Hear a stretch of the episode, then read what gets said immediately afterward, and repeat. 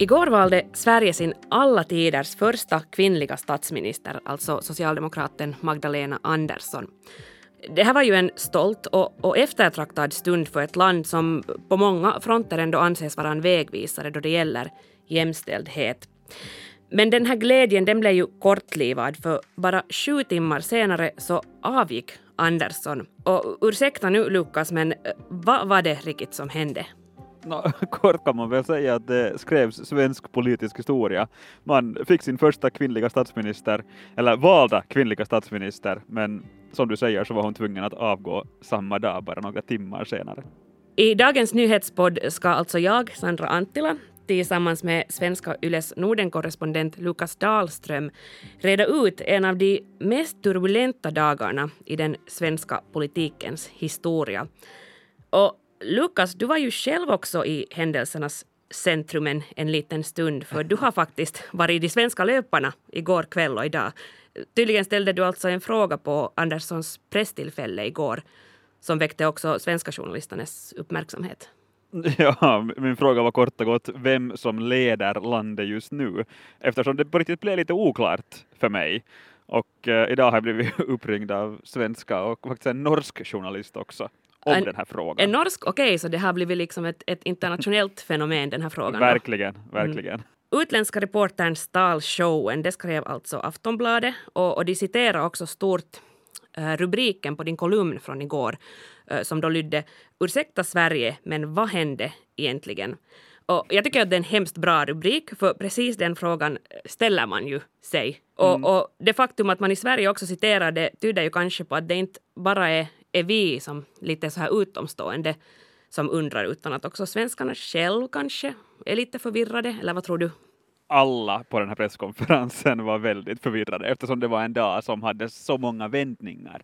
Det hände så otroligt mycket och eh, alla var egentligen, jag menar det är ingen skillnad om man är utländsk reporter eller inte, utan de här politiska journalisterna som har följt svensk politik i hur länge, hur länge som helst var också jätteöverraskade. Mm. Så att eh, alla, var, alla var förvirrade på något vis. Så det var alltså så att sossarna behövde andra partiers stöd i den här statsministeromröstningen. Och här tog ju då Vänsterförbundet tillfälle i akt och förhandla ända in till kvällen då på tisdag, alltså kvällen före, före omröstningen, för att få igenom sina, sina egna intressen. Och det, det lyckades de väl med. Mm. Ja, precis. Det här var ju på, på tisdag kväll och omröstningen var alltså på onsdag morgon. Och eh, för att lite förklara det här läget så Socialdemokraterna och Miljöpartiet bildar ju tillsammans en minoritetsregering och därför behöver man andra partiers stöd för att få igenom sin politik och för att få igenom sin statsministerkandidat. Så på tisdag kväll kom regeringen överens med Vänsterpartiet om en pensionsreform och om att Vänsterpartiet skulle få mer inflytande över svensk politik. Och som tack för det här så då skulle Vänsterpartiet då släppa fram Magdalena Andersson i den här statsministeromröstningen. Och so far so good för Andersson här då på tisdagskvällen. Men under onsdagsmorgonen, onsdagsmorgonen så höll Centerpartiets partiledare Annie Lööf en presskonferens, en presskonferens där hon också meddelade att Centerpartiet tänker släppa fram Magdalena Andersson som statsminister. Men här kommer vi till kruxet, för det var inte bara en statsministeromröstning, utan man skulle också rösta, rösta om regeringens budget under den här superonsdagen, som eh, den kallades i, i svenska medier. Och nu blir det lite krångligt, men som jag sa så Centerpartiet och Vänsterpartiet har under den senaste tiden varit stödpartier till den här minoritetsregeringen. Mm. Men de är inte själva alls vänner. Centerpartiet vill inte alls att man ska förhandla med Vänsterpartiet, för de ser dem som ett ytterkantsparti, precis som man ser Sverigedemokraterna som ett ytterkantsparti. Och på grund av att Socialdemokraterna hade kommit överens med Vänsterpartiet om att de skulle ha mer inflytande, så valde Centerpartiet att inte stödja regeringens budget.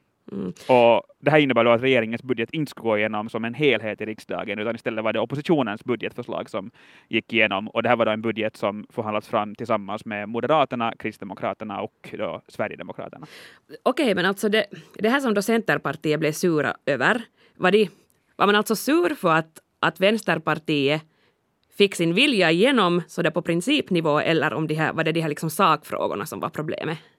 De sa att sakfrågorna var problemet, men de tyckte också att det att Socialdemokraterna lutar vänsterut, att Socialdemokraterna blir mer vänsterorienterade genom det här äh, förslaget som förhandlar fram tillsammans med Vänsterpartiet äh, var problematiskt och det kan då Centerpartiet inte stödja. Okej, okay, just så. No, men om vi fortsätter så Centerpartiet gick då alltså ändå med på att stödja valet av Andersson till statsminister och, och klockan 11 då igår så, så valdes hon och hon valdes ju med minsta möjliga marginal men valdes ändå till statsminister. Mm. Uh, men sen som du redan sa så tyckte Centerpartiet då inte om det här budgetförslaget och, och beslöt att inte stödja, stödja det, vilket då betydde att det blev oppositionens budget som vann i omröstningen sen senare på eftermiddagen. Och sen kom ju liksom nu kanske den här tredje spelaren i det här drama fram, alltså Miljöpartiet som sitter med sossarna i regeringen. För de var inte alls glada sen över det här budgetbeslutet och bestämde sig sen för att lämna regeringen.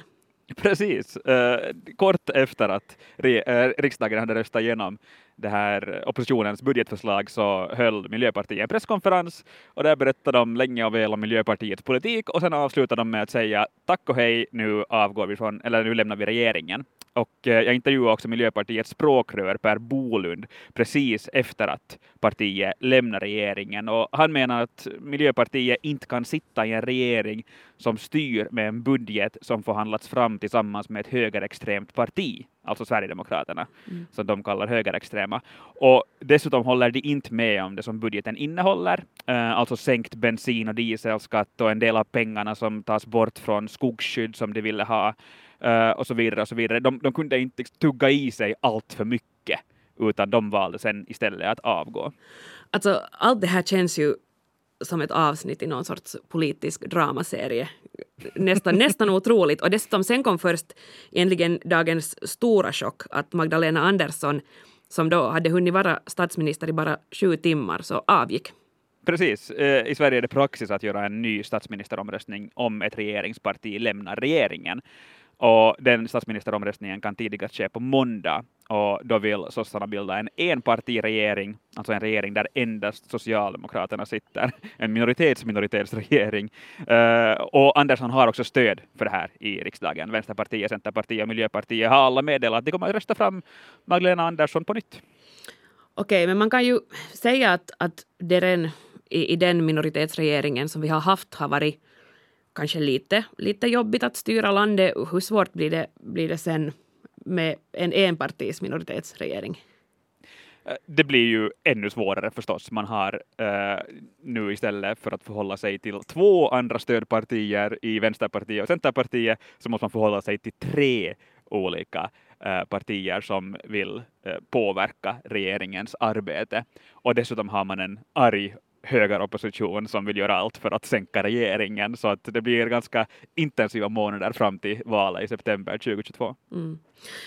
Jag kan också tänka mig att man i Sverige kanske är lite extra förbryllad över allt det här, kanske just eftersom det ju ändå var en ganska stor grej att man för första gången valde en kvinna till statsminister och, och på det här sättet krossa ett ganska betydande glastak. Hur snopet är det månne för svenskarna att den här dagen, som då skulle vara historisk på ett helt annat sätt, sen fick ett sånt här slut? Mm, på sätt och vis, eller det stal showen helt enkelt. Ja. Man skriver ju inte jättemycket i dagens eh, tidningar om att eh, Magdalena Andersson blev vald till den första kvinnliga statsministern, utan man skriver ju om förstås om det här kaoset eller dramat som uppstod efter att hon blev vald. Men det historiska var ju ändå att riksdagen röstade fram en kvinnlig statsminister. Det har man aldrig gjort tidigare. Uh, och nu kommer det dessutom att hända på nytt med stor sannolik sannolikhet, så man får krossa glastak två gånger på en vecka.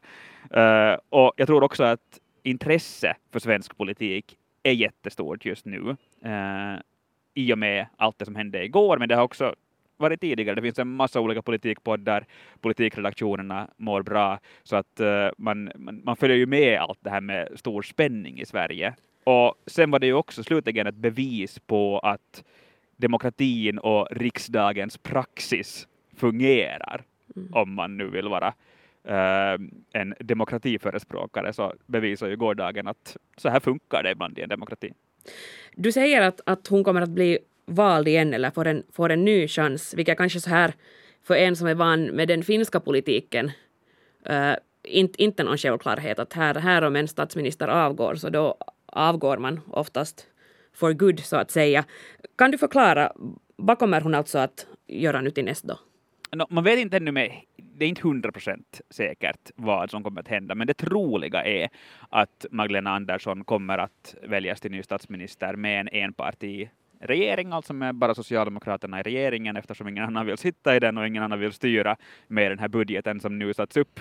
För Socialdemokraterna är det inte en jättestor fara. De menar att det är ändå väldigt mycket av regeringens politik som finns med i den här budgeten och det budgetförslaget som oppositionen kom med in är bara en, en liten del av en väldigt stor budget. Um, så att uh, det, det troliga är att man möjligtvis redan på måndag kommer att rösta om Magdalena Andersson som statsminister på nytt. Mm.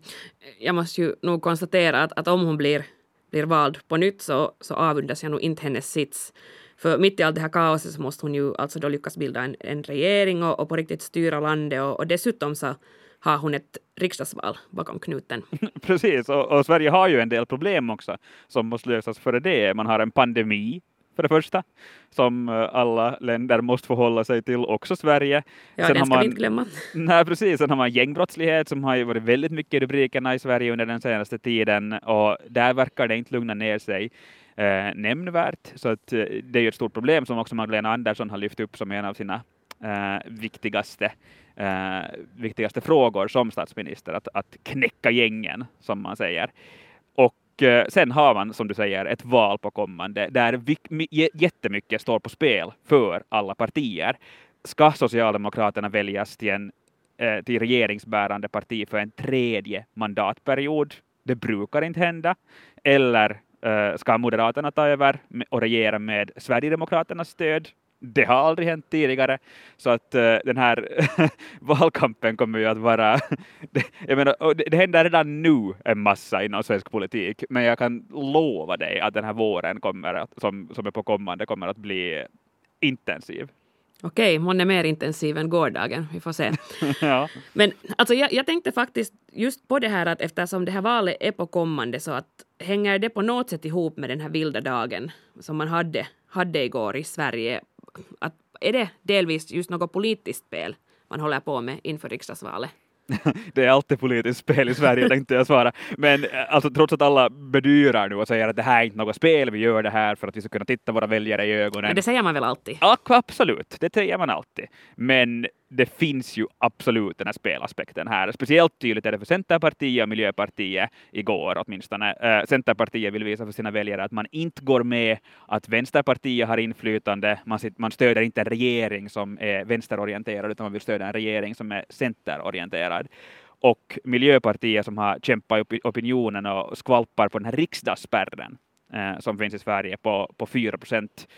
Så eh, de måste också visa att man har några muskler. Man kan säga emot en socialdemokrat, man kan säga emot uh, oppositionen och så vidare. Så att man, man vill spänna musklerna lite inför valet och det, det visar sig väldigt tydligt, speciellt hos Centerpartiet och hos Miljöpartiet igår. Mm.